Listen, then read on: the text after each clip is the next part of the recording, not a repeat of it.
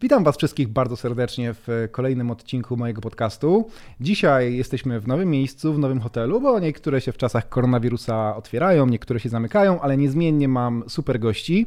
Dzisiaj jest u mnie Tomek Czarnecki, polski przedsiębiorca, współwłaściciel marki Local Heroes, którą e, większość Polaków bardzo dobrze zna.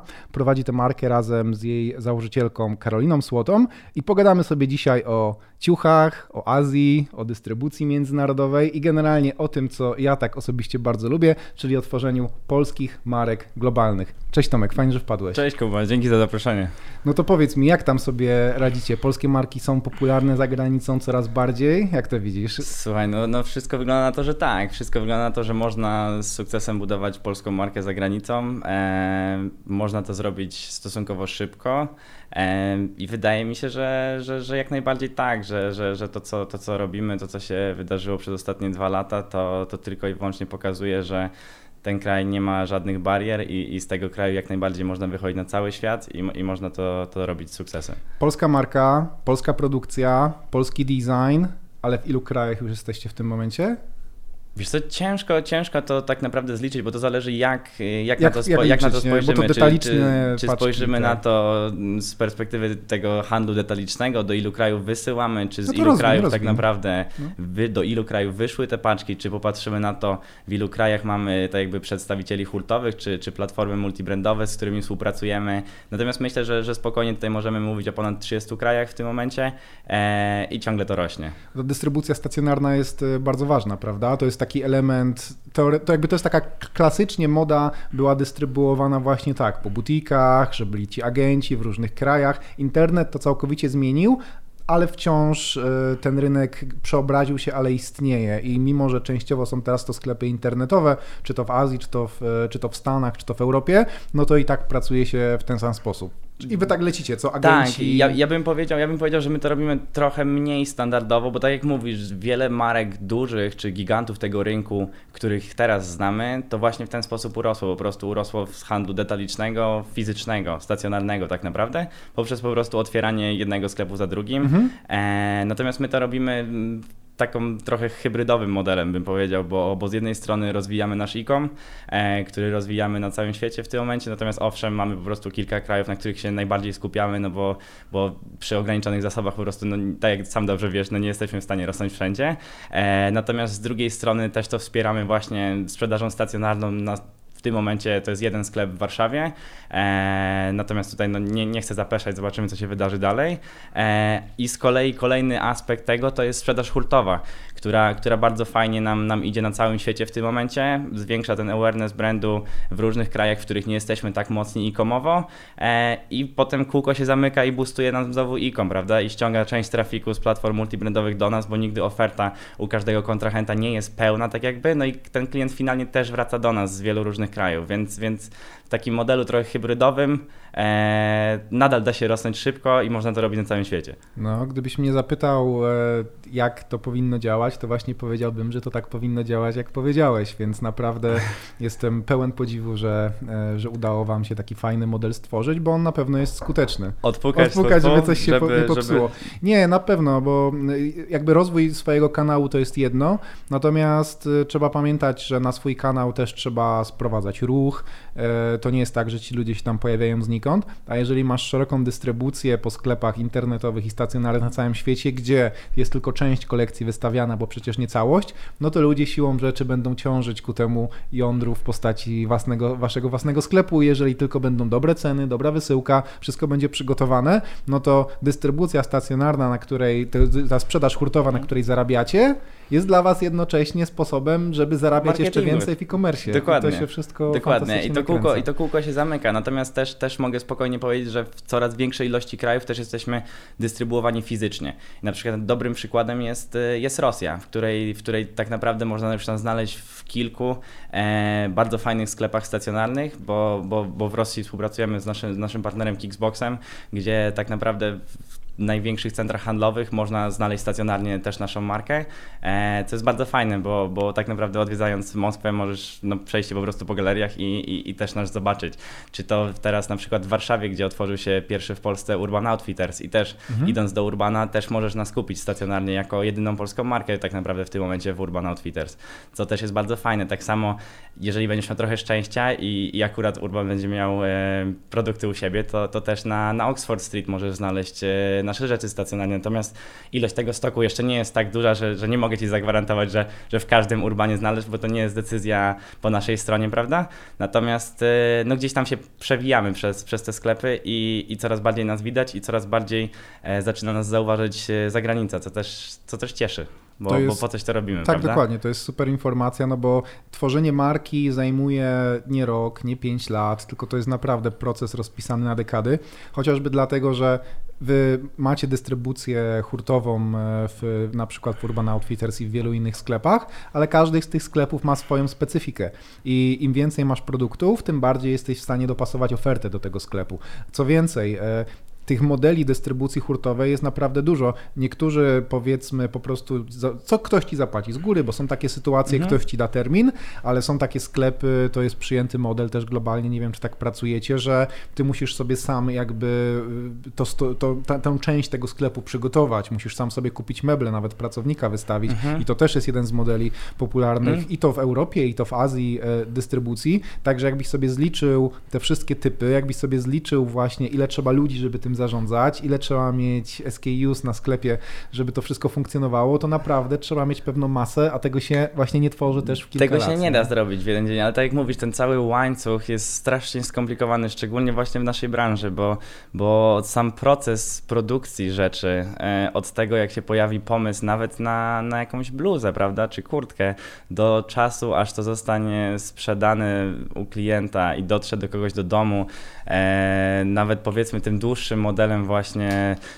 sprzedaży hurtowej, no to tak jak mówisz, to, jest, to są po prostu dziesiątki lub setki ludzi zaangażowanych w ten proces, to, to jest bardzo długi proces e, i, i tych modeli współpracy jest, jest naprawdę sporo. I teraz cały klub polega na tym, żeby wybrać taki model lub takie połączenie kilku modeli, które po prostu tobie w danej sytuacji pasuje, prawda?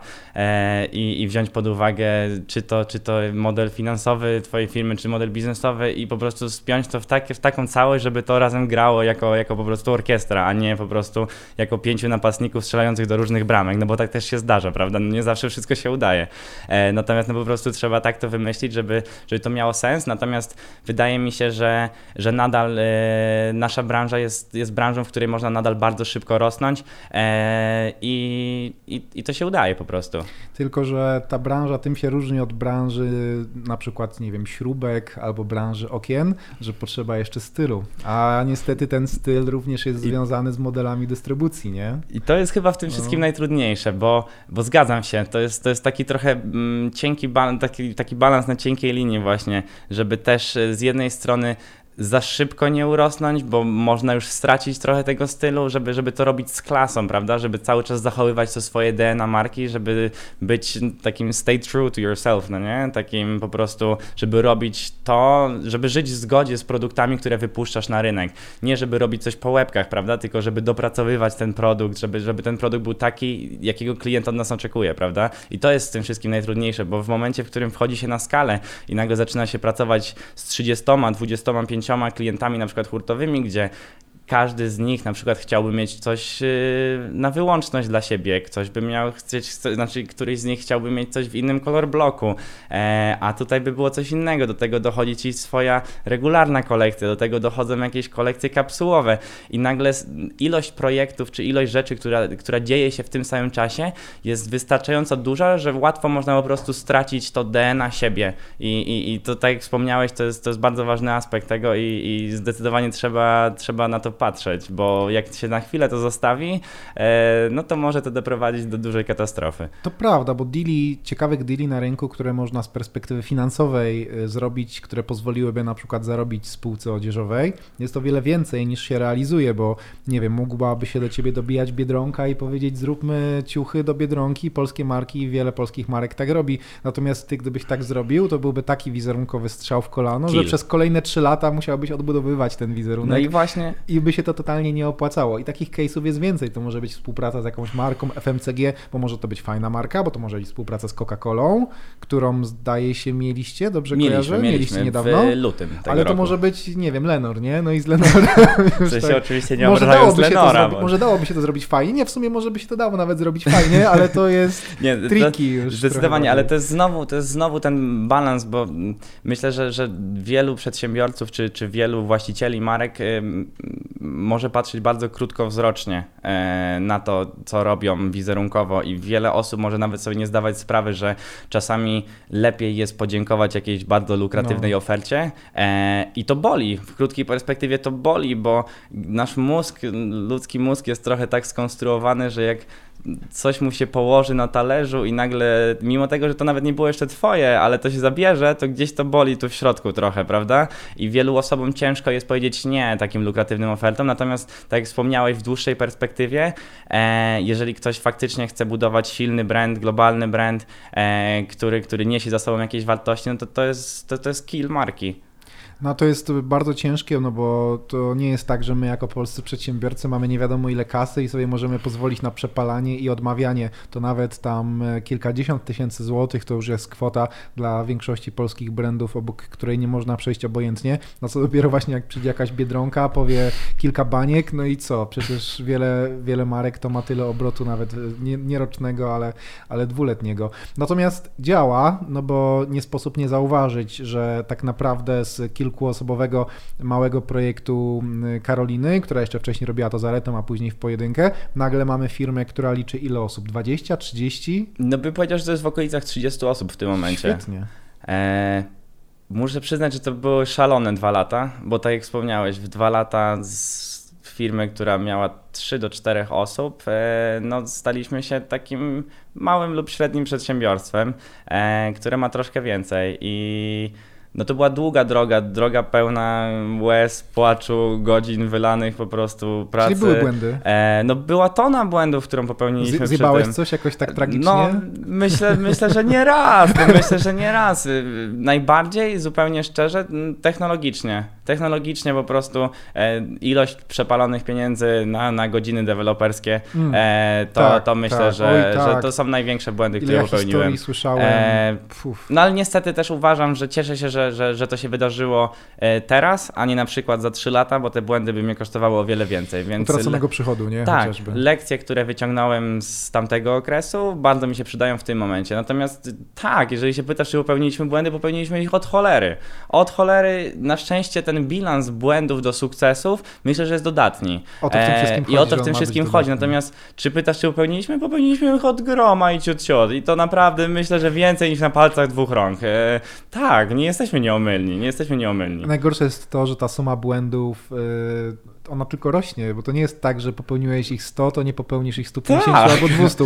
Sęk w tym, że to są inne błędy, potem spostrzegasz z perspektywy czasu, że coś trzeba było zrobić, coś czegoś trzeba, mhm. ten, no to jest doświadczenie, które się zdobywa. Ja z perspektywy dziewiątego roku robienia tych wszystkich rzeczy w ciuchach, no to codziennie zastanawiam się, gdzie jakiś tam błąd został popełniony w ostatnich miesiącach i co zrobić, żeby go naprawić, bo czym innym jest tak samo problem małej firmy, czym innym jest problem średniej firmy, czym innym dużej, to jest cały czas nowa rzeczywistość. To jak ty masz, y, wiesz, tam właśnie kilku pracowników, a ty nagle musisz się nauczyć zarządzać 30 osobami i każda z tych osób może w ogóle popełnić jakiś błąd, który obciąża markę, obciąża ciebie wiesz, jako osobę, która zarządza. Na samym końcu, na samym końcu, im szczególnie tobie to nawet tego nie, nie muszę tym mówić, bo to, to, to, jeszcze jest zupełnie inna skala prowadzenia biznesu, natomiast no sam dobrze wiesz, że na samym końcu to niezależnie od tego, kto popełni błąd w twojej firmie, na koniec dnia to jest twój błąd. No dokładnie. No niestety, tak samo jeżeli w moim Czy przypadku tak mówi jest, dobry szef, szef e, bierze odpowiedzialność no, za błędy No niestety, niestety i, i bardzo często myślę, że nieraz też się znalazłeś w takiej sytuacji, gdzie nawet nie miałeś świadomości tego, że coś się dzieje wewnątrz. No niestety poszedł fuck up i, i tu nie chodzi o szukanie winnych na koniec dnia wewnątrz organizacji, bo na koniec dnia to jest twój błąd, czy to jest mój błąd. No niestety, jako głowa no, no odpowiadamy za to, co się dzieje wewnątrz. Jeżeli nie było odpowiedniego procesu kontrolingu czy czegokolwiek, jakkolwiek tego nie nazwiesz i błąd się pojawi, no to na koniec dnia to jest nasz błąd, no bo no niestety mogliśmy coś zrobić lepiej i trzeba to wziąć na klatę. Cały cały problem polega na tym, że generalnie to nie jest tak, że w Polsce mamy jakąś niesłychaną ilość marek globalnych, odzieżowych, czy w ogóle jakichś lifestyle'owych i można na przykład brać z rynku pracowników już doświadczonych, takich, którzy są już urobieni, którzy coś wnoszą do organizacji. Mhm. Często myślę, że mimo, że ja jestem w Bielsku, a ty jesteś w Warszawie, to myślę, że dużo osób, które dołączały do ciebie w ciągu tych ostatnich lat, to jednak byli entry level, to były mhm. osoby, które trzeba było wszystkiego nauczyć i które w związku z tym są fajnie jakby siłą rzeczy, bo ty nie masz wyjścia, bo ty nie, nie dysponujesz nikim innym na rynku pracy. Pewnie jakbyś był w Londynie, Jakbyś był w Berlinie, to byś miał, wiesz, tu byś patrzył, ta marka w portfolio, ta, ta, ta, a tutaj no, musimy tak naprawdę budować od zera nasze zespoły i to jest bardzo duże wyzwanie. Właśnie to prawda, to prawda, natomiast to też się zaczyna zmieniać. To też się zaczyna zmieniać i, i, i ja na przykład widzę, że, że, że coraz bardziej, coraz więcej ludzi jest, jest doświadczonych, coraz więcej ludzi e, w naszej branży ma już fajne doświadczenia z branży, czy to z właśnie z zagranicznych korporacji, e, czy właśnie z naszych lokalnych brandów. E, natomiast tak jak mówisz, większość ludzi, która, która do nas również przychodzi, to z reguły jest jest to ich pierwsza czy druga praca i faktycznie chwilkę to trwa jeszcze, szczególnie w przypadku naszego brandu, który jest stosunkowo specyficzny. E, to nie jest e, taki, taki klasyczny brand i żeby zrozumieć wartości, e, które my wyznajemy i, i czym się kieruje ta marka, to naprawdę potrzeba kilku dobrych miesięcy dla takiej osoby, żeby ona potem e, mogła samodzielnie myśleć, ale, ale przez pryzmat tego, co marka mm, komunikuje. I to w optymistycznym scenariuszu I to w optymistycznym tak. scenariuszu, dokładnie. Natomiast z drugiej strony to ma bardzo fajny taki efekt, że jeżeli my możemy się faktycznie pochwalić tym, że z reguły jak do nas ludzie przychodzą, to już z nami zostają na trochę dłużej. Mhm. Faktycznie jest niska rotacja y, tak. pracowników i, i wiesz co, to jest jedno z najlepszych uczuć, jak y, już ten pracownik, czy, czy osoba, czy to jest trochę tak jakby rodzina już w tym momencie, ale jeżeli ta osoba po prostu zostaje już z nami przez rok czy dwa i ty widzisz, jak ta osoba się rozwija, mhm. ty widzisz, jak ta osoba się zmienia tak i na przykład wiesz, masz, ja, ja, ja, często mam takie jakieś retrospekcje, że na przykład właśnie potem siedzę z kimś na kawie, czy nie wiem, czy na jakimś evencie, czy u jakiegoś kontrahenta jesteśmy, czy na lotnisku, czekam na samolot i potem siedzę i, i tak zaczynamy rozmawiać i zaczynamy wspominać, jak, jak dana osoba przyszła do pracy, nie wiem, dwa lata temu, e, no to niesamowite po prostu prostu przemiany tak naprawdę są, są u ludzi u nas wewnątrz e, i to jest super, bo, bo tak naprawdę, wiesz, praca pracą, ale, ale fajnie jak osoba, która do nas przychodzi może, może się dużo nauczyć,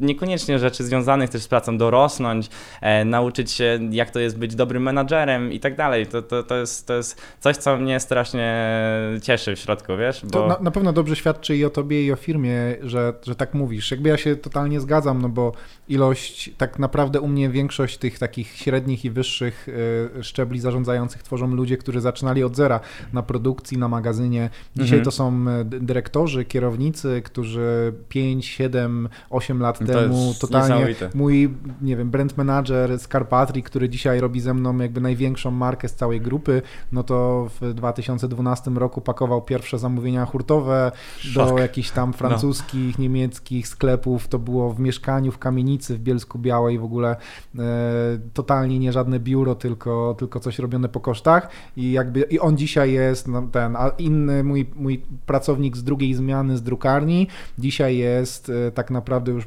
prezesem i dyrektorem e, dziewiarni, którą otworzyliśmy, bo robimy tam odzież bezszwową, też właśnie dla Karpatrii i takich przykładów jest więcej. Pracownica z kadry płac dzisiaj jest dyrektor HR i to Ale jakby ci ludzie się rozwijają. To jest super, to jest super, bo, bo, bo też... Jak im dasz oczywiście Dokładnie. szansę, tak, dasz im Dasz im szansę, dasz im narzędzia i, i, jesteś tam, żeby ich wspierać, to, to, to jest genialne. Bo wiesz co, ja myślę, że, nie wiem, ja przynajmniej podchodzę do tego tak, że dla mnie nie mają znaczenia tytuły tak bardzo i ja bardzo staram się nie przejmować tym, że nie wiem, że ja mam napisane w moim tytule prezes, właściciel. Dla mnie to nie ma znaczenia. Ja jestem narzędziem dla ludzi. Ja, ja chcę być w firmie po to, żeby pomagać moim ludziom. formalnie jesteś prezesem? E, tak, formalnie tak, formalnie tak. Natomiast e, uwierz mi, że jeżeli się zapytasz e, kogoś u nas w firmie, ja naprawdę nie Tomek. mam problemu. Tak, ja jestem Tomek i naprawdę ja nie mam problemu z tym, żeby ktoś do mnie, jakikolwiek pracownik do mnie przyszedł w trakcie dnia do pokoju, czy jeżeli mamy na przykład Y, nie wiem, team meeting i akurat w sali konferencyjnej, nie wiem, jest 10 czy 12 krzeseł i akurat zabrakło, ostatnio była sytuacja, zabrakło dla mnie krzesła, no i no, usiadłem na ziemi, no, no na pufie, no, no, ja nie mam z tym problemu, my nie tworzymy sztucznie hierarchii, której nie ma e, i też myślę, że to ludzie bardzo doceniają, bo, bo, bo, też czasami przychodzą do nas ludzie z korporacji e, i po prostu mówią, że oni nigdy w życiu nie pracowali w takiej firmie i oni po prostu dziękują nam za to, jaką atmosferę byliśmy w stanie stworzyć. Oczywiście, że wraz z, z przyszłym wzrostem i z powiększaniem się zespołu coraz ciężej jest utrzymać tą domową atmosferę, czy na przykład e, atmosferę takiego złudnego luzu, bo tego luzu tam nie ma. Nadal my przewalamy strasznie duże ilości pracy i, i, i tutaj muszę przyznać, że faktycznie ten balans jest, jest słabo zachowywany, bo natomiast nikogo nigdy nie zmuszamy do aż tak ciężkiej pracy, natomiast po prostu ludzie bardzo się cieszą z tego faktu, że po prostu są w stanie współtworzyć tą markę i dają siebie bardzo dużo. Natomiast y, no no jest fajnie. Ja o, tym mówię, ja o tym mówię w ten sposób, że jakby najwyższy poziom satysfakcji z pracy masz wtedy, kiedy czujesz, że masz realny wpływ na to, co się dzieje. Czyli kiedy pozwalasz swojemu zespołowi współtworzyć organizację. Jeszcze co do luzu, to dodam, że w sumie u mnie jest tak samo, bo chociażby dołączył na przykład do jednego zespołu nowy handlowiec. Parę tygodni temu, to będzie pewnie pracownik numer, nie wiem, 210, 220 i właśnie tam przekleił mi brand manager, brand manager mi przekleił wiadomość od niego, że a fajny szef, że taki do ludzi zbił piątkę, no bo ja właśnie -hmm. też zawsze się przywitam, Super. pogadam. No. no. to niby to jest takie nic, ale to wychodzi na to, że chyba, bo ja nie znam innych firm, bo w sumie w żadnej innej firmie specjalnie nie pracowałem, ale wychodzi na to, że w innych firmach czasem ci właściciele, szefowie, przełożeni to są... Słuchaj, ja, ja mam jakieś no. doświadczenie z pracy w innych firmach. Co prawda to było 6 lub 7 lat temu, e, ponieważ jeszcze kiedyś bardzo myślałem, że stanę się bankierem inwestycyjnym mm. i chciałem sprawdzić, czy to faktycznie jest dla mnie i bodajże... No, oglądałeś się filmów. Tak, no oglądałem się filmu, dokładnie, masz stuprocentową rację. Bardzo wyglądało to było bardzo sexy na serialach wszystkich.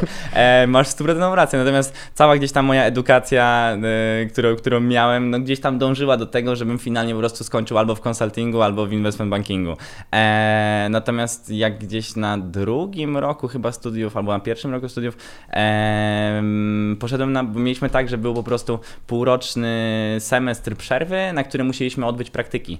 E, I ja wtedy miałem dużo szczęścia, że udało mi się dostać do, do Goldmana, do Frankfurtu e, i siedziałem tam w trzy miesiące w investment bankingu właśnie w IBD. Miałeś swój box? E, miałem swój boksik e, i słuchaj, no siedziałem tam i powiem Ci, że to była, to była tak absurdalna praca, w sensie z jednej strony była strasznie ciekawa i, i tam się strasznie dużo uczyłem, e, natomiast wiesz, to była praca, gdzie zaczynałem o godzinie, tam w miarę luźno było od 9 do 10.30 trzeba było gdzieś tam się pojawić w tym biurze. Natomiast słuchaj, no pracowaliśmy do, do 3 czy 4 rano i to było dzień Ręki w dzień. nie śpią. Ale słuchaj, no tam było dzień w dzień po prostu do 3 czy 4 rano e, i wychodziłeś z biura e, no o tej 3 czy 4 rano, totalnie wymiętolony, nie wiedziałeś w ogóle co się dzieje, a jeszcze było tak, że e, ich biuro we Frankfurcie było na bodajże 40 piętrze czy 50 piętrze w Messeturm e, i tam nie miałem sygnału w mojej komórce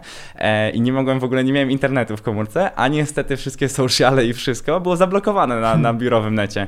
I słuchaj, była tak kuriozalna sytuacja, że ja przez trzy miesiące, które tam siedziałem, jak wracałem do domu o czwartej rano, to już wszyscy moi znajomi, nie było ich nigdzie, no nie, zero kontaktu, natomiast jak byłem w pracy, to nie mogłem się z nimi porozumieć. Tomek I, znikł na trzy Słuchaj, miesiące. zniknąłem dokładnie, zniknąłem na trzy miesiące, nie było mnie, no nie. E, no nie, no co z tego, że fajne wynagrodzenie, bardzo ponad to, co rynek płacił, szczególnie dla gościa, który miał wtedy, nie wiem, 20 czy 21 lat, fajnie. Natomiast powiem Ci, że jak sobie zestawisz po prostu to, co Ci przychodzi na konto, a z drugiej strony to, co Ci zabierają z życia, szczególnie w tak młodym wieku, e, no to nie. No to, to, to mnie, to trzymiesięczne doświadczenie mnie utwierdziło w tym, że a, investment banking nie jest dla mnie, a B, że w sumie fajnie było coś zrobić w ogóle w innym ale, ale powiedz, zakresie. To, co było w tym Goldmanie, to trochę wynikało z tego, ta ilość pracy, że byłeś entry level, trochę wynikało z tego, że nie wiem, byłeś w Niemczech, byłeś Polakiem, więc też musiałeś trochę się wykazać, czy generalnie wszyscy siedzieli i zasuwali do tej późnej nocy? Y, y, Jak... Bardzo bym odrzucił to, że byłem Polakiem i, i, w jakikolwiek sposób mnie tam dojeżdżali. Zupełnie taka sytuacja nie, nie, nie miała okay, miejsca, no nie? Więc, więc tutaj było, było pełne równouprawnienie i nie mogę nic im zarzucić, było super. Atmosfera w pracy pracy była genialna, team był fajny. Brało się to z dwóch rzeczy. A z kultury pracy niemieckiej e, i z tego, że jak coś wpadało, to musiało to zostać zrobione na już e, i często na przykład staffingi wchodziły o godzinie 00 albo o pierwszej w nocy i na przykład spotkania konferencyjne o pierwszej czy o drugiej rano, to, to nie było wcale nic dziwnego, że na przykład staffing ci wjeżdża o drugiej rano e, i idziesz się spotkać z twoim MD-sem o drugiej rano i jedziemy. E, i wiesz co, cała kultura tej organizacji jest taka, to nawet niezależnie od tego, czy to jest Frankfurt, czy to jest Londyn, nie wiem jak jest w Warszawie w sumie, ale, ale tak to po prostu działa. Też po prostu, no tak jak powiedziałeś, trochę rynki nie śpią, e, niektóre rzeczy muszą być zrobione na już e, i dużo się też czeka, szczególnie na entry pozycjach, mm. dużo mhm. się czeka na na przykład jakiś feedback, e, co nie znaczy, że możesz wyjść z pracy, tylko po prostu masz na przykład, nie wiem, godzinę czy półtorej takiego przysłowiowego luzu, natomiast to się potem odkłada w późniejszym no czasie w tym czasie. No, no tak właśnie, tak no, musisz być na stand-by'u i... Właśnie no. o to chodzi, więc mi się to trochę nie podobało, bo tak to trochę wtedy jeszcze, teraz trochę inaczej na to patrzę, ale wtedy to trochę odbiera, odbierałem jako taki brak szacunku dla ludzkiego czasu, bo trochę nie rozumiałem wielu mechanizmów, które się tam działy i trochę mnie to zniechęciło. Natomiast właśnie potem zacząłem, jak wróciłem, to tak naprawdę zaczęła się, po tamtym czasie zaczęła się cała moja przygoda z, z szeroko pojętą przedsiębiorczością, bo, bo właśnie wtedy e, w wakacje następne po skończeniu tego stażu, no odpaliłem odpaliłem pierwszą swoją firmę e, z kumplem i zaczęliśmy robić pianki. E, Flina, okay. I zaczęliśmy robić pianki e, na, na Wake'a, na Kite'a, a wzięło to się w ogóle z... Z, z tego takich... pewnie, że sam pływasz. Albo Ale to była taka kuriozalna sytuacja, tak że... Jest, że dokładnie, coś, co lubimy. Dokładnie, to była taka kuriozalna sytuacja, że siedzieliśmy jeszcze wtedy, pamiętam, na, na Wake Parku właśnie we Wrocławiu i, i to było takie wieczorne pływanie, fajne z zachodu słońca. E, skończyliśmy i tak siedzieliśmy właśnie z nim razem na, na takich schodkach przy Wake Parku i tak mówimy, zaczęliśmy tak narzekać, tak po prostu narzekać na swoje pianki, no nie? A tak wiesz, no, no dwójka młodych ludzi zaczyna narzekać, że tu coś mnie uwiera, tu w ogóle no, tak śmierdzi, tak biznesy, śmierdzi ta pianka i tak dalej. No. Ale sobie nie mieliśmy żadnego pojęcia o tym w ogóle. A weszliście w dość trudny rynek, bo pianki techniczne, do... szycie ciężkie, materiał w ogóle lipa mega. No nie, no po prostu my nie wiedzieliśmy w ogóle na co się porywamy. My nie mieliśmy hmm. żadnego pojęcia o tym, że w ogóle neoprenu praktycznie nie można dostać w Polsce, no e, że większość tego jest produkowane w Azji, e, zero w ogóle kontaktów w tej, w tej branży tak naprawdę, poza jakimś tam, no nie wiem, podzwoniliśmy po, po kolegach, po znajomych, dostaliśmy jakieś kilka telefonów. Myślę, zanim znaleźliście szwalnię, która wam to dobrze uszyła, to pewnie mieliście Słuchaj. takie przejście. Ja, ja sobie to jestem w stanie No wiesz, no sam przechodziłeś pewnie przez podobne rzeczy, natomiast to była, y, fajnie, że to się wydarzyło wtedy, bo wtedy jeszcze mieliśmy taki jakiś, taki, taki zapał, taka, taka, nie wiem, jakaś y, dziwna frajda zrobienia rzeczy naprawdę niemożliwych możliwych. E, no i się udało i powiem Ci, że ba, mało tego. Na początku wystartowaliśmy z jakimś tak poronionym pomysłem, że jak teraz na to patrzę, to w ogóle było niesamowite. My zaczęliśmy robić, mało ludzi to wie, bo to było na strasznie małej skali robione, ale my zaczęliśmy robić e, pianki na wymiar. My w ogóle robiliśmy tak, jak się szyje garnitury na wymiar, to my w ogóle robiliśmy pionki na wymiar na samym początku. E, i... Ale to się utrzymało do samego końca, czy po drodze stwierdziliście, że to za bardzo nie ma sensu? Wiesz co, to w ogóle, my tak robiliśmy przez pierwszy sezon, czy dwa sezony plus minus, natomiast potem im bardziej wchodziliśmy w to, tym bardziej dowiadywaliśmy się, jak ta cała branża działa. E, jak dowiadywaliśmy się, jak ta cała branża działa, to zdaliśmy sobie sprawę na którymś etapie, że my nie jesteśmy w stanie zrobić konkurencyjnego produktu w Polsce. No niestety, nie, nie jesteśmy w stanie nie, technologicznie. Nie, nie, ma opcji. Nie niestety. Nawet dowi... na poziomie znakowania. No nie, każdy Nie ma w ogóle takiej zamki, możliwości. W ogóle nic, nie, nie da się. Nic. Jeszcze zamki do pół biedy, bo te YKK to byś był w stanie ściągnąć, no, no byś ściągał je z Azji i dofarbowałby się spoko, to jeszcze by przeszło. Ale sam neopren, nie jesteś w stanie ściągnąć tego. Mało ludzi sobie zdaje sprawę z tego, że zrobienie jakościowej produkcji w Polsce, to nie da się, że ty pójdziesz gdzieś tam na rynek, ty sobie znajdziesz podwykonawcę szwalnię, która ci, nie wiem, zrobi to od A do Z. Nie da się. Nie ma materiałów, nie ma podwykonawców, nie ma akcesorów, nie ma dodatków. Jeżeli ty chcesz robić rzeczy w Polsce, to albo sobie musisz, nie wiem, sam dziewiarnię otworzyć, sam szwalnię zbudować. To jest, no i, i no, ja, ja, ja, tego ty nie robię dlatego, tego przykładem. Ja właśnie ja tego nie robię dlatego, że nie wiem, sprawia mi przyjemność, żeby toczyć kamień pod górkę, bo to jest niesamowita męczarnia rozwijanie produkcji, tylko ja po prostu nie miałem innego wyjścia. No, to jest ja to. powiem ci naprawdę szanuję szanuję jak mało co, to, to, to co robisz, bo ja, ja kilka podchodów e, robiłem pod takie, takie pod tematy. Tak, tak e, i odszedłem no. bardzo szybko, e, bo, bo to jest strasznie ciężki kawałek chleba strasznie ciężki. Eee, natomiast, tak jak mówisz, zrobienie pianki dobrej, konkurencyjnej, w konkurencyjnej cenie w Polsce jest niemożliwe. I, i to mówię w pełnym, z pełną odpowiedzialnością tego, co powiedziałem. E, no i co? I potem e, od słowa do słowa e, zdaliśmy sobie już sprawę, że trzeba niestety wyjść do Azji z tą produkcją, ponieważ najlepszy neopren jest japońskim neoprenem Yamamoto. E, no i znowu porwaliśmy się z motyką na słońce. No przecież, e, no co? No przecież znajdziemy fabrykę w Chinach e, czy, czy w Japonii, która nam to uszyje, nie znając chińskiego, nie będąc nigdy w Azji. No przecież nie ma żadnego problemu, tak? I znowu tutaj wyszło to, że po prostu byliśmy tak, y, tak młodzi i tak głupi, e, bo ja nie wiem jak to inaczej nazwać, że po prostu stwierdziliśmy, że to da się zrobić, wiesz? I mimo tego, że nam wszyscy mówili, że jesteśmy porąbani w ogóle, bo ja pamiętam, ludzie nam mówili, że, że w ogóle zapomnij, że, że, że zapłacisz Chińczykom, oni ci nic nie wyślą, że, że wyślą ci coś, co będzie miało rękaw za krótki, nogę za długą i to w ogóle nie ma w ogóle takiej możliwości. I co ja zrobiłem? Eee znalazłem 10 fabryk potencjalnych, które, które twierdziły w internecie, że, że są w stanie szyć takie produkty. No i kupiłem bilet i poleciałem do Chin. E... Właśnie chciałem powiedzieć, że tak naprawdę rozwiązania są dwa. Albo trzeba polecieć do Chin, albo trzeba pojechać na targi i znaleźć tam na tych targach Chińczyków, którzy -hmm. się wystawiają i mają taki produkt. Jakby ktoś próbował, to przez internet da się wiele załatwić, ale nie to. No, no właśnie. I, i słuchaj, i polecieliśmy. E, znaczy, ja poleciałem sam tak, tak naprawdę.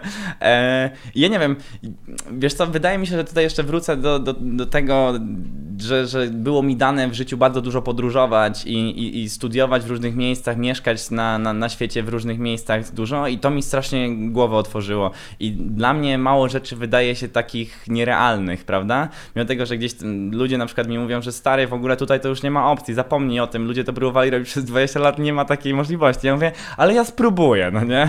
No i poleciałem. I słuchaj, no i znalazłem. No i tak powiem ci co, no. Który to był region e, Chin? Słucham? Który region Chin?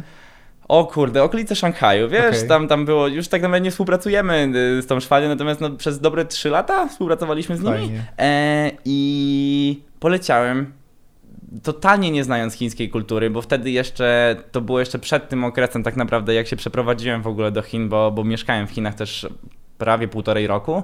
E, no i tak jakoś nie wiem, ja czułem. To w Szanghaju właśnie? Tak, w Szanghaju. Ja no. bardzo Szanghaju. E, no. Ja czułem dobro do tych ludzi jakieś. Ja jestem też taki, nie wiem, ja czasami czuję jakieś te. Wiesz co mi, tak czasami czuć, że osoba jest dobra, że, że nie wiem, może nie chce cię pooszukać. Tak, no czasami ja nie wiem, czasami ja, ja, ja dużo ufam swojej intuicji e, i staram się też no tak etycznie prowadzić biznes z reguły. No kurczę, nie, nie, nie, nie robię jakichś dziwnych rzeczy, prawda? I też z reguły oczekuję tego od drugiej strony. E, I co? E, no i wybrałem ich i mówię, poszliśmy na taką kolację, hmm. jak, to, jak to w Chinach bywa, jeżeli są zadowoleni, no to właśnie zabiorą Nic cię na kolację. E, tak, i no i co? No i przyszło i super, i wszystko się udało. I tak naprawdę tak, tak stworzyliśmy konkurencyjny produkt w konkurencyjnej cenie i, i ten produkt zaczął się sprzedawać. E, i, I to wyszła z tego niesamowita historia, bo, bo tak naprawdę nie ma, nie było do tamtej pory jeszcze pianek polskich, które byłyby w stanie na przykład konkurować z Quicksilverem, z Billabongiem, z Onilem i tak dalej. E, I to było fajne, bo to było stworzone przez dwóch dwudziestolatków i, i lecieliśmy. Którzy wcale nie musieli wydać dużej kasy, żeby zamówić tego w setkach czy w tysiącach no. w trybie korporacyjnym, tylko zrobiliście to na dziko, w ogóle. Tak, znaczy to no. na dziko to, to było aż przerażające, wiesz, bo, bo wiesz, piszesz na koniec dnia, to wygląda tak, że piszesz z jakimś adresem mailowym, który zaczyna się 1, 2, 3, 4 małpa qq.com. Tak, tak. Pisze ci jakiś człowiek, którego imienia nie jesteś w stanie wymówić i nagle na przykład wysyłasz y, na jego konto bankowe, nie wiem, 100 tysięcy złotych i liczysz, że coś wróci za jakiś czas. Powiem ci, że niekomfortowa sytuacja, bo nawet nie mm. wiem, jakbym chciał to odzyskać później, więc tutaj to się odbyło na bardzo dużym zaufaniu. E, natomiast no, dobra karma wróciła. Ale faktem jest, że się da, że ja, ja w sumie w handlu z Chińczykami oni czasem kombinują, ale w zasadzie, żebym kiedyś gdzieś wysłał kasę i nie dostał towaru, to mi się nie zdarzyło. Ja też nie miałem takiej ja sytuacji. ściągałem różne rzeczy, bo to trochę akcesoriów,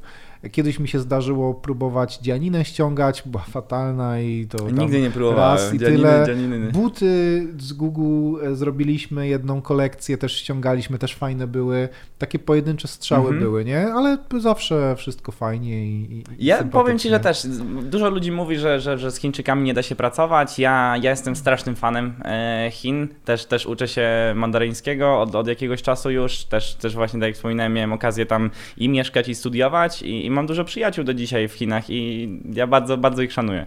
To jakie jest w tym momencie Twoje ulubione miejsce na Ziemi pod mieszkanie ewentualne, gdzie chciałbyś więcej czasu spędzać?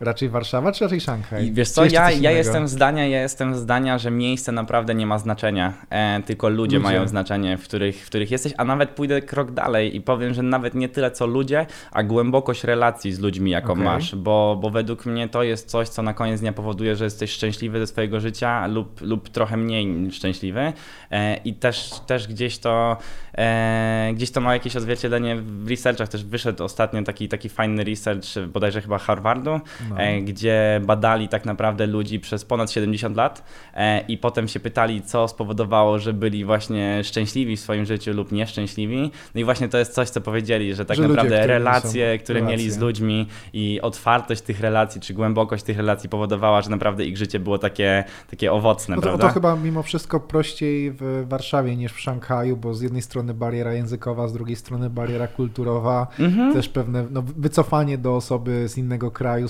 sprawiłyby, to że też, dość długo czasu musiałbyś poświęcić to na też to, da się obejść, To też da się no. obejść yy, i to aż nie robi dla mnie tak dużej różnicy, bo ja też zostałem trochę wychowywany w taki w międzynarodowych społecznościach z wielu, z wielu, z wielu stron.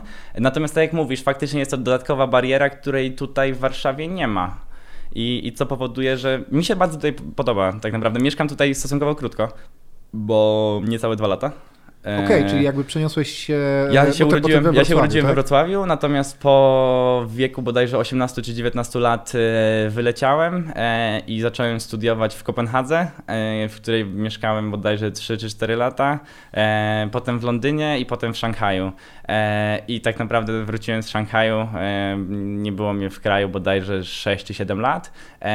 I no i znaczy to, to nie było tak, że kompletnie mnie nie było, prawda? Ale, ale wiesz jak to jest, wiesz jak to jest. To takie życie na walizkach trochę, no. E, I, i, I tutaj stwierdziłem, ja że wrócę. Jak spędziłem 2016 rok w Azji, właśnie i w Kuala Lumpur, i w Wietnamie, i gdzieś tam podróżując, to w sumie spędziłem w Polsce nie wiem, tak dwa miesiące na 12, bo przylatywałem, no ale jednak no, mieszkałem gdzie indziej, no. więc przylatywałem w odwiedziny, także doskonale wiem jak to jest, a 6 czy 7 lat, no to naprawdę długi okres. Co, odnalazłeś się po powrocie? Nie było szoku kulturowego? Nie, nie, nie. w Warszawie nie. ciężko mieć szok kulturowy. E, to... Nie, natomiast ja jestem strasznie wdzięczny za to, że, że życie tak mi się poukładało, że miałem taką możliwość w ogóle, bo, bo bardzo mało ludzi ma w ogóle taką szansę, że, że może po prostu coś takiego przeżyć. Natomiast to tak jakby w tym momencie mi się strasznie przydaje, wiesz, bo ja na przykład nie mam problemu z tym, żeby... Otwartość w kontaktach tak, międzynarodowych, tak, tak. Jest... Ja przykład... Nie masz takiego stresu, żeby mówić w języku obcym, nie, dużo nie. ludzi ma lata, żeby jakby się przyzwyczaić do Dokładnie. tego. Dokładnie I, i wiesz, no. ja nie mam problemu z tym, żeby e, jeżeli oczywiście jest, jest jakieś uzasadnienie biznesowe do tego, ale nie mam problemu z tym, żeby na przykład wsiąść w samolot jutro i polecieć do Nowej Zelandii na spotkanie, jeżeli o, tylko Jezu, i wyłącznie daleko. jest uzasadnienie takie. Ja już robiłem, powiem Ci, takie rzeczy, Miałeś że... podróż do Nowej Zelandii z dnia na dzień? Nie, miałem podróż na przykład na drugi, na, drugią, e, na drugi brzeg Stanów Zjednoczonych do San Francisco dosłownie na 24 godziny, no ale niestety bardzo często w tym momencie podróżowanie jest stosunkowo tanie względem potencjalnego... Teraz jest stosunkowo niemożliwe chwilowo, e, więc no, no tak, ale, ale względem potencjalnego rewardu, który, tak. może, który może przyjść, więc ja na przykład nie, nie no widzę pewnie, problemu że tak, tu byś nie miał przecież pewnie, nie mielibyście takich rezultatów w Local Heroes, gdybyś ty nie wsadzał swojego tyłka w samolot i nie latał po tych ludziach, nie rozmawiał z nimi Dokładnie. i nie załatwiał tych deali, nie? Bo to czym innym jest, jest jakby tekst w mailu, a czym innym jest gość, który cię przylatuje jest tak, młody, fajny, mówi pięknie po angielsku, profesjonalne wrażenie robi, sprzedane.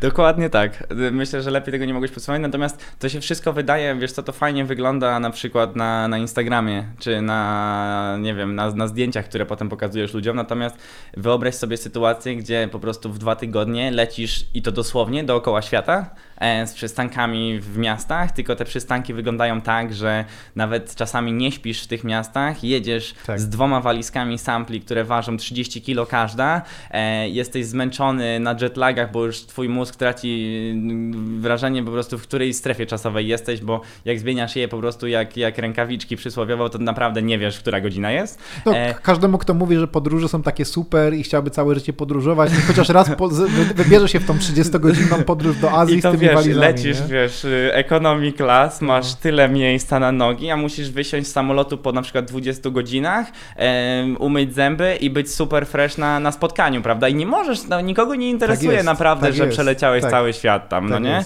No. I, I jak zrobisz taki tour przez 2 czy 3 tygodnie, to uwierz mi, że wracasz do, do Warszawy i naprawdę nie wiesz, jak się nazywasz. No. A takie coś właśnie przeżyłem w tym momencie w lutym, bo no to dosłownie to było od Warszawy i okolic przez, przez właśnie Rosję, Czechy, Niemcy do Stanów przez pięć miast w Stanach, do Tokio i z Tokio do Warszawy znowu. I przez to Stan spokojny leciałeś tak, w tamtą i stronę? Tak, i to się wydarzyło generalnie wszystko w przeciągu... To tam jest chyba długi lot, nie? Ile to jest? 15, 15 godzin? godzin. No. E, I to wszystko się wydarzyło w przeciągu 9 dni.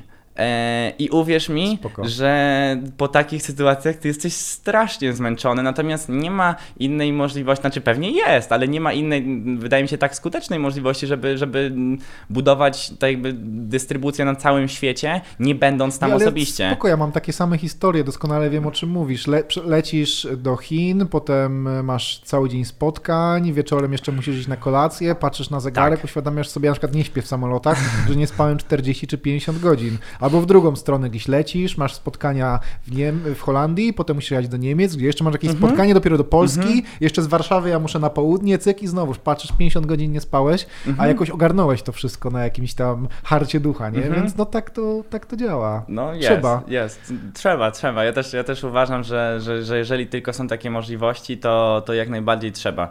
E, I owszem, człowiek jest trochę zmęczony, ale myślę, że ta duma potem i, i to takie uczucie spełnienia wynagradza więcej niż, niż to zmęczenie, którego doświadczyłeś wcześniej. A też fajnie, bo pokazuje ci, że nie ma rzeczy niemożliwych, bo, bo naprawdę my mieliśmy takie historie, że od pierwszego kontaktu do, do zamknięcia dealu minęły 24 godziny i tu wcale nie mówię o, o, o klientach z Polski. Mhm. E, I to włącznie z fizycznym spotkaniem mhm. w tym czasie, więc naprawdę to da się zrobić, tylko trzeba być wytrwałym i, i faktycznie lecieć. Super. A powiedz mi, obecna sytuacja, czyli, czyli koronawirus, e, wpływ pozytywny, negatywny, częściowo pozytywny, częściowo negatywny, no bo macie, mhm. sam mówisz, sprzedaż hurtową, czy do dystrybucję stacjonarną w związku z tym. Jak to w tym momencie wygląda? Wiesz co, to jest, to jest bardzo złożony temat. Tutaj nie ma takiej biało-czarnej odpowiedzi, bo, bo to w zależności właśnie od tego, e, na jaki kanał sprzedaży spojrzysz, czy na przykład na jaki dział e, spojrzysz wewnątrz organizacji, to taki lub inny wpływ to, to wywarło. I na przykład, no tak jak nie jest to tajemnicą i myślę, że cała branża online'owa czy, czy e-commerce'owa no, notowała jakieś wzrosty, w, szczególnie w kwietniu. Jakieś? No to, to... Historyczne, gigantyczne. to my no. też, to my też... Czyli y, na przykład sklepy z żywnością najbardziej. Ja to widziałem, że sklepy o, z żywnością w ogóle dziesięciokrotny wzrost. Genialne, bo nawet pamiętam jak, jak sam chciałem zamówić coś na Frisco w, w trakcie no. pandemii, to chyba terminy oczekiwania tak. były 3-4 tygodnie, tak, więc, tak. więc faktycznie tam cały stok musiał zejść e, bardzo no. szybko.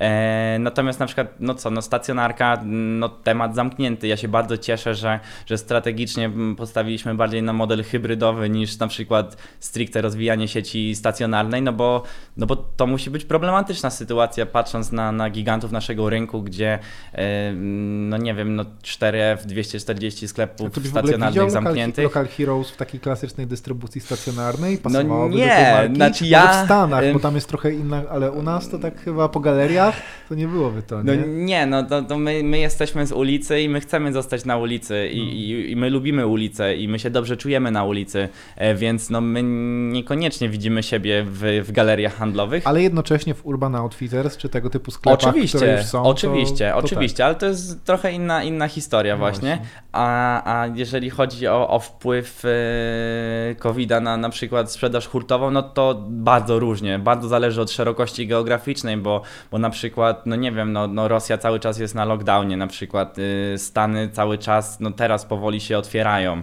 e, na, na przykład Polska się o wiele szybciej otworzyła, ale też szybciej zamknęła, więc no w zależności od szerokości geograficznej są różne reakcje, prawda? Natomiast no, z każdym klientem staramy się e, rozwiązywać, wychodzić naprzeciw i, i nam bardzo zależy na budowaniu relacji, bo my nie chcemy w tym biznesie być rok czasu, tylko my budujemy biznes na lata i nam bardzo zależy na, to, na tym, żeby po prostu z każdym partnerem mieć, mieć bardzo dobre relacje i starać się mu wychodzić naprzeciw. Akurat w tych sytuacjach oni mają teraz ciężej, no ale kto wie w jakiej sytuacji my będziemy za rok czy za dwa i, i, i też bym chciał, żeby ktoś do mnie wyciągnął pomocną dłoń. Czyli co? Czyli e, po, tych sytuacji, gdzie macie właśnie jakąś e, offline'ową dystrybucję stacjonarną tych tematów hurtowych, trochę było, ale generalnie to chyba jednak e, ten e-commerce to zrekompensował? Czy ci partnerzy, którzy sprzedają online to zrekompensowali? Czy tak w zasadzie wlał ja, wylał? Czy... Ja bym powiedział, że większość, większość, większość e, partnerów, z którymi współpracujemy jednak to są online'owi gracze.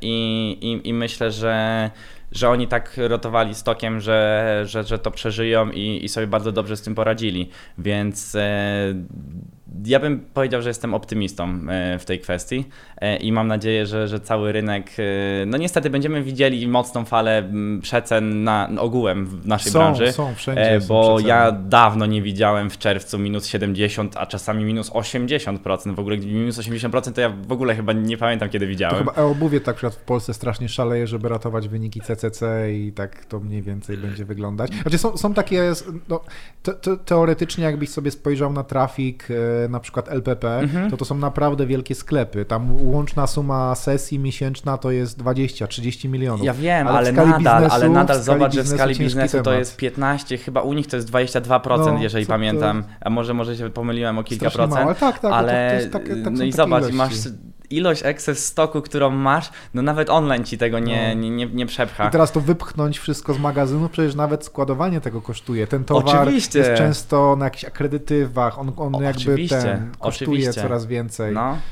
Jeszcze kursy w ogóle euro-dolara skoczyły, co w takich biznesach jak, jak... To oczywiście tam jest to pozabezpieczane wszystko, ale Oczywiście, generalnie... ale w wielu pamiętaj biznesach no, nie jest. No, nie. E, I to jest problem, to jest problem, dlatego mówię, że generalnie w całej branży będziemy widzieli mocne przeceny jeszcze przez kolejne 12 miesięcy.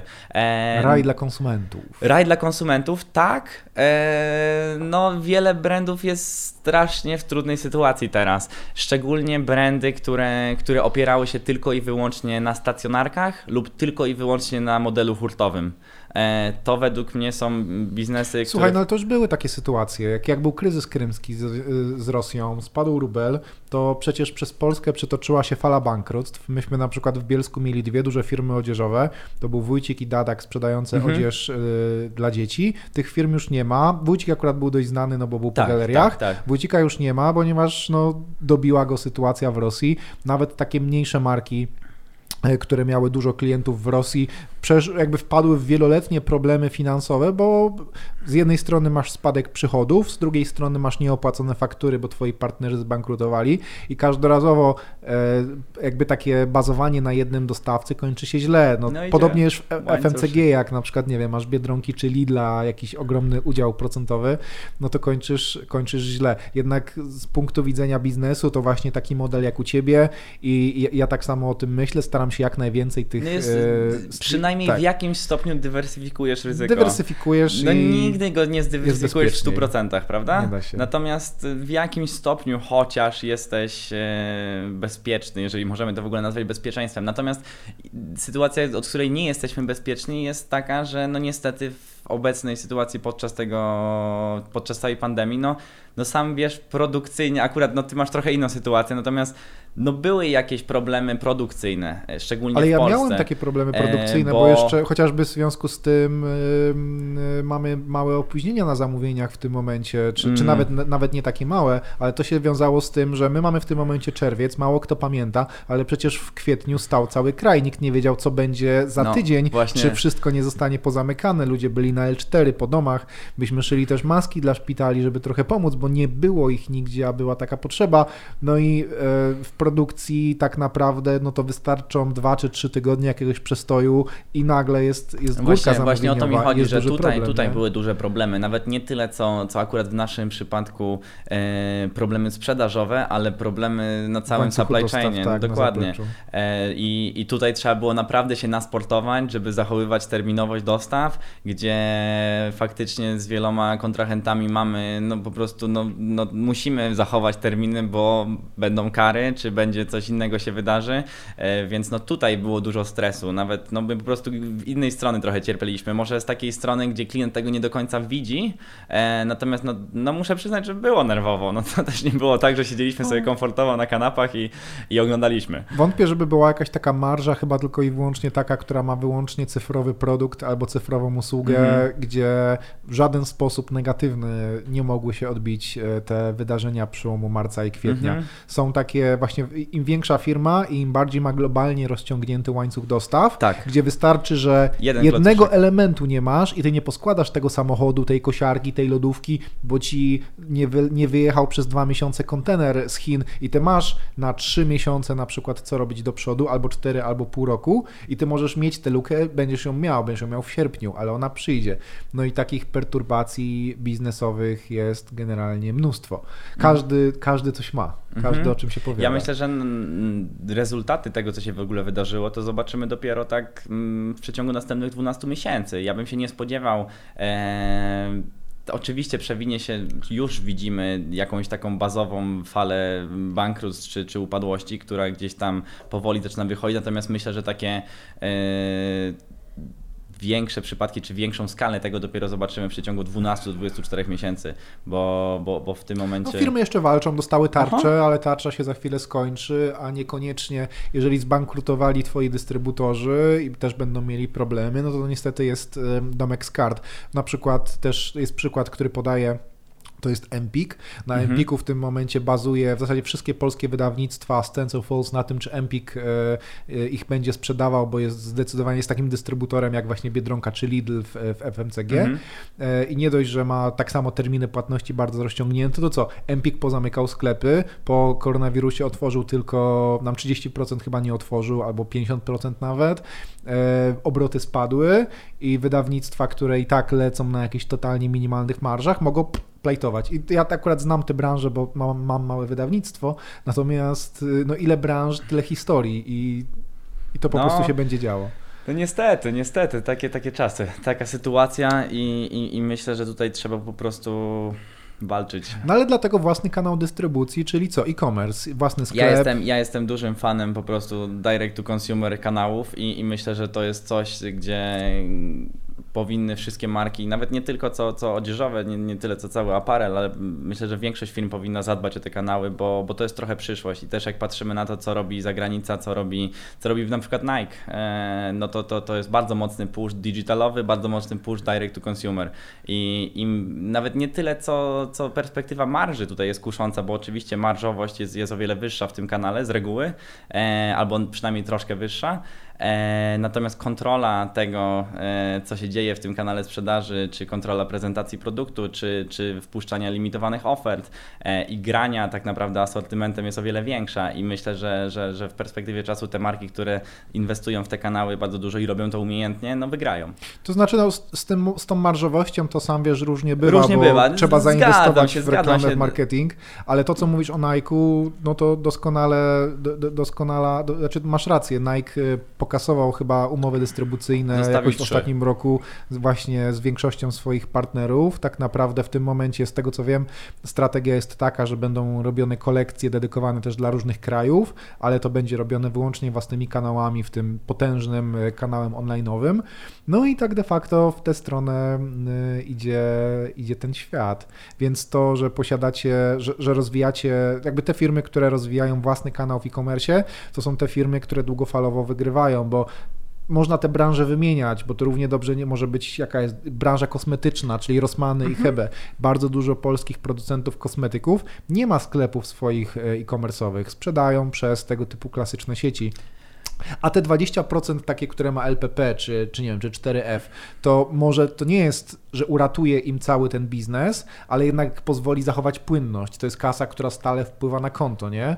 To nie są te jakieś tam wydłużone terminy, które nie są realizowane. Dokładnie. Więc to w pewnym momencie może być ten tak. ten element, który tak. zaważy, nie? Szczególnie, znaczy u nich to w ogóle na takiej skali, żeby przetransformować ten biznes w bardziej digitalowy, no to są lata, prawda? To tak. w ogóle, to nawet u nich mimo tego, że oni na przykład rosną 100% rok do roku, no to no na przykład tak jak powiedziałeś, na, na trafiku 20 milionów odsłon miesięcznie, no to urośnie 100%, no to, to od razu musisz zadbać całą logistykę i cały łańcuch dostaw i, i to wszystko to jest skomplikowana operacja. Tam, tam ciężko jest rosnąć razy 10 rok do roku, no bo, bo ja nie wyobrażam sobie tego. To skala wzrostu musi być jakaś yy, absurdalna. No e, tak moim zdaniem zdrowo w e-commerce można rosnąć o te 100%, 150, jak masz, jak masz taki kapitał zewnętrzny, który pozwala ci po prostu wydać pieniądze i czekać, nie wiem, postawić magazyn i czekać, jak on się zapełni, mhm. to jest też, też troszeczkę inna sytuacja, jak masz hajs z innych mhm. źródeł. A jak jesteś firmą e-commerce only i bazujesz na własnym cashflow, mhm. ewentualnie na jakimś kredytowaniu, no to ciężko jest ci. To prawda. Potrzebujesz 1000 metrów magazynu, to stawiasz ewentualnie 2000, a nie 10 tysięcy. I z tego mogą różne perturbacje wychodzić. E, no ale tak, no da się, da się, da się, da się organizację skalować w miarę szybko, ale nie aż tak szybko.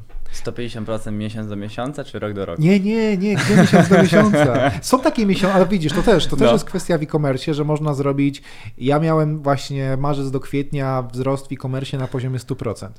I my byliśmy to w stanie obsłużyć magazynowo, bo teoretycznie dość łatwo się skaluje wysyłki. Zatrudnić mhm. osoby, mhm. jeżeli masz fajną taką z... z, z Jak masz już taką bazę zrobioną. Masz tak. zdigitalizowany cały I proces, mhm. to się da zrobić, ale no produkcji się już nie da niestety. Nawet gdybyś miał łańcuch dostaw bazujący na, na tych Chińczykach, to to i tak, zanim ty to zamówisz, zanim to do ciebie dotrze, to to trwa 3 czy 4 miesiące. Więc nawet w takiej sytuacji ty nie jesteś w stanie podwoić tej sprzedaży z miesiąca na miesiąc.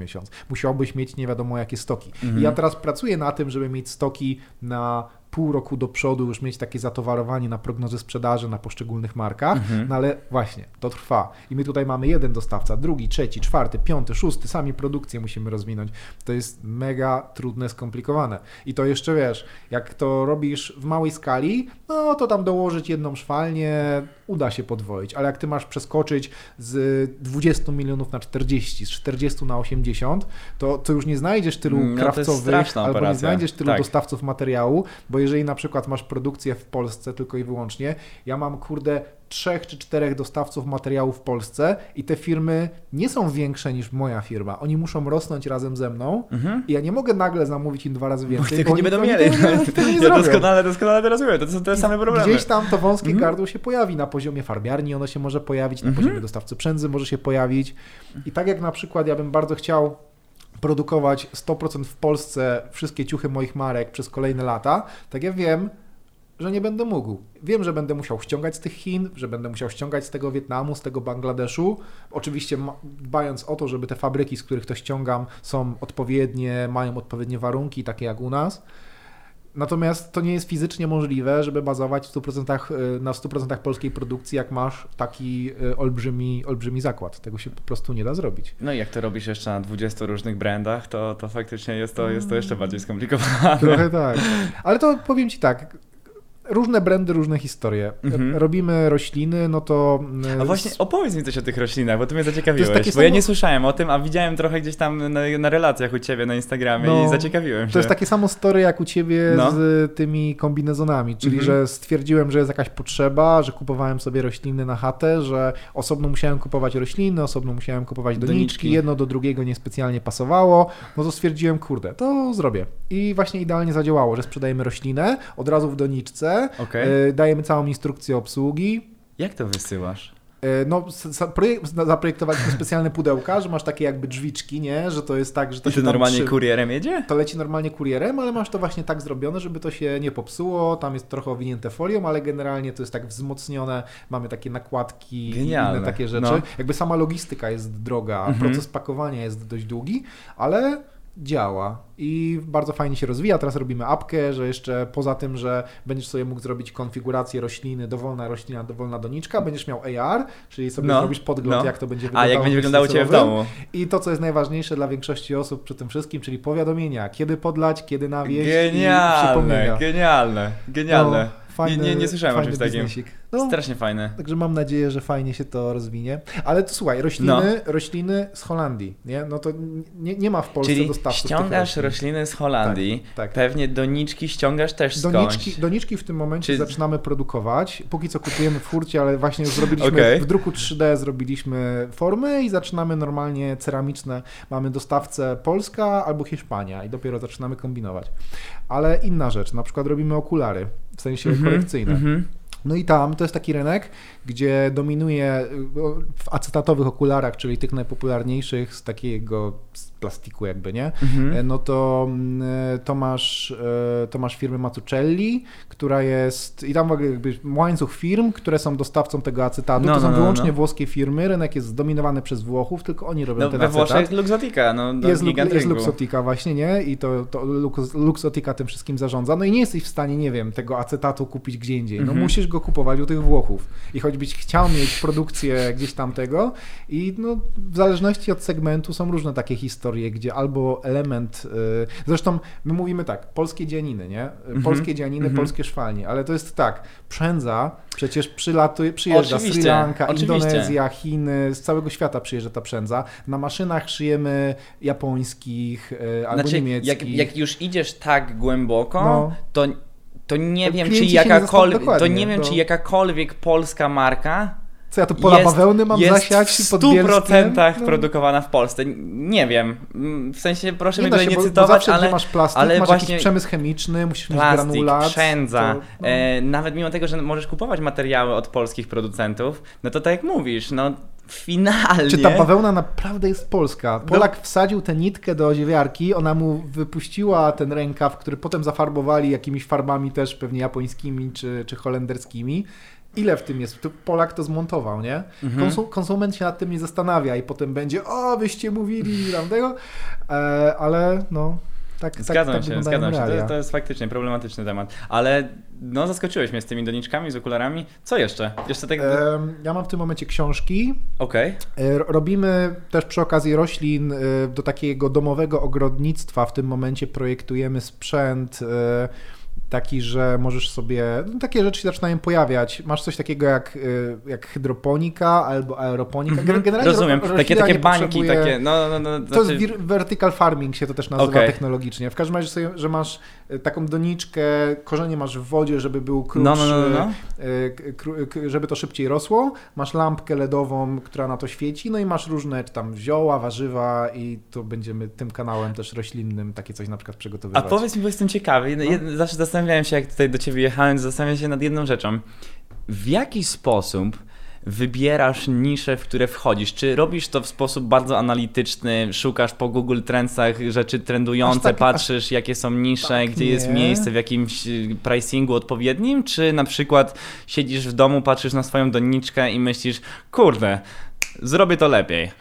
Wiesz co, jak te, ja sobie otworzyłem półtora roku temu biuro w Katowicach, gdzie robimy nowe projekty mhm. i jak otwierałem to biuro, to tam były dwie rzeczy. Wcześniej jak byłem, e, byłem miałem krótki urlop, to e, wypisałem sobie listę, tam chyba 80 różnych biznesów komercowych, które tak, no coś takiego było, które można teoretycznie zrobić przez internet, po czym sobie zrobiłem taką listę top 10, top 15, po czym próbowałem dopasować odpowiednią osobę do odpowiedniego projektu, bo to też jest to sztuka, jest że strasznie musisz trudne zmeczować, nie?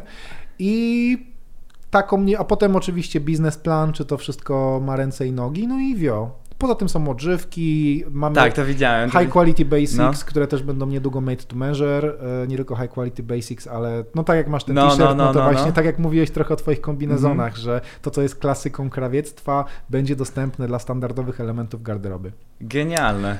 Poza tym jakieś inne nisze odzieżowe, żeby się czegoś nowego nauczyć, czyli jakieś tam sukienki, żakiety, tego typu rzeczy. Akurat właśnie Basic Law, czyli te high quality basics, to tutaj widzę bardzo duży potencjał. To tak naprawdę jest taka pierwszą marką, która to zaczęła robić, taką typowo, um, typowo, bo amerykański Everlane jest, nie wiem czy Everlane, Everlane robił i jeszcze jest um, coś z And Sons, um, tylko zapomniałem pierwszego członu tej nazwy. E, ale tak, jest Everlane, trochę, Everlane, bo, Everlane zrobił taką, taką właśnie transparentność też całej tej produkcji, no i właśnie mi się ten model podoba, bo on odpowiada temu, co ja sam tutaj naturalnie robię. No i gdzieś tam faktycznie te basiki nam się udały. Teraz robimy ciuchy dla, e, robimy taki nowoczesny merchandising dla twórców, mm -hmm. dla, dla influencerów, bo -hmm. tego mhm. też brakuje. To jest bardzo fajny biznes. No. To jest bardzo no, fajny. No, Tylko tak. ma plusy i minusy. Jak na każdy. pewno, na pewno, na pewno, na pewno zakładam, no. e, ale też myślę, że, że, że gdzieś tam trendy topikiem za chwilę będzie beauty influencerowe i, tak i, jest. i, i, i to też jest tak bardzo jest. ciekawy biznes e, tak i, i, też wiem, że, że kilka osób już się tym zajmuje. Tak e, natomiast z takich właśnie z takich właśnie pomysłów, o których mówisz, to, to też tak czasami mam, natomiast nigdy, nigdy ich nie doprowadzam do, do takiego stanu, w którym no. ty to robisz, bo, bo też tak jak ci mówiłem jeszcze przed tym, jak zaczęliśmy rozmawiać, ja w pewnym momencie po prostu doszedłem do tego, w moim przypadku, ja nie mam takiej umiejętności jak ty, że, że jestem w stanie moją głowę przedzielić na po prostu 30 różnych członów i, i być świadomym tego, co to jest się najtrudniejsze. Dzieje, co Taka, się dzieje w każdym biznesie. Trzeba się skoncentrować, bo każdy biznes to jest inny sposób myślenia i to jest, to boli często w głowę, że nagle robisz coś i musisz zmienić kompletnie sposób kompletnie, myślenia. Kompletnie, kompletnie, bo to są zupełnie inne branże. Z jednej nauczyć. strony to jest e-com i okej, okay, no. sprzedażowo to, to jest to samo, prawda? Te same systemy, te same performance marketing i tak dalej, i tak dalej, natomiast na branżowo to się jednak różni trochę. To, to, bo to nie jest tak, że ja mikro zarządzam tymi wszystkimi no. projektami. Ja staram się, staram się, co się da, łączyć członków mojej organizacji z innymi członkami mojej organizacji. Mhm. Czyli jak jest magazyn, to ja się tym nie zajmuję. Tym się zajmuje dyrektor z biura, Oczywiście. brand manager i kierownik magazynu.